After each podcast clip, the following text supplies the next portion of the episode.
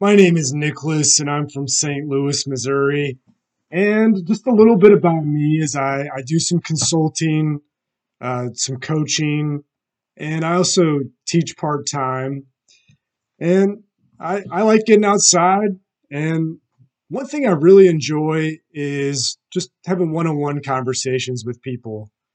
And I think this is one of the reasons why the idea of doing a podcast just sounds like a really meaningful and, and enjoyable thing for me.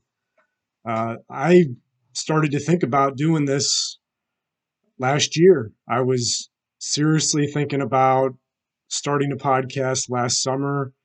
I had taken a course. I researched all the equipment I would need to find. I started networking with other podcasters and those starting out and had my whole idea and everything put together and um, just kind of let that all fade away last year. And so when I saw the post on YouTube, got really pumped up and reignited to to to get this going. So the idea for my podcast is uh, just to start off. I think I would call it something like the Life Success Project but the idea is it would be an interviewed based podcast where we would talk about what success really is. So the idea would be I would divide success into maybe four categories.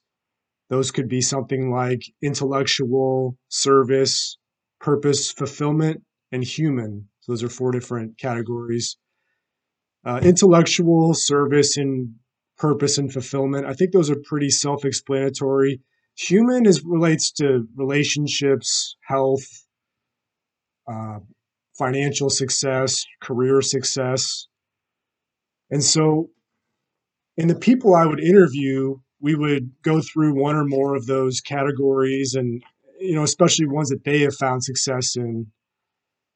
Um, so in terms of guests for the show, uh, one of the things I really love about this idea is it can help us create a greater uh, appreciation for those that are different from us.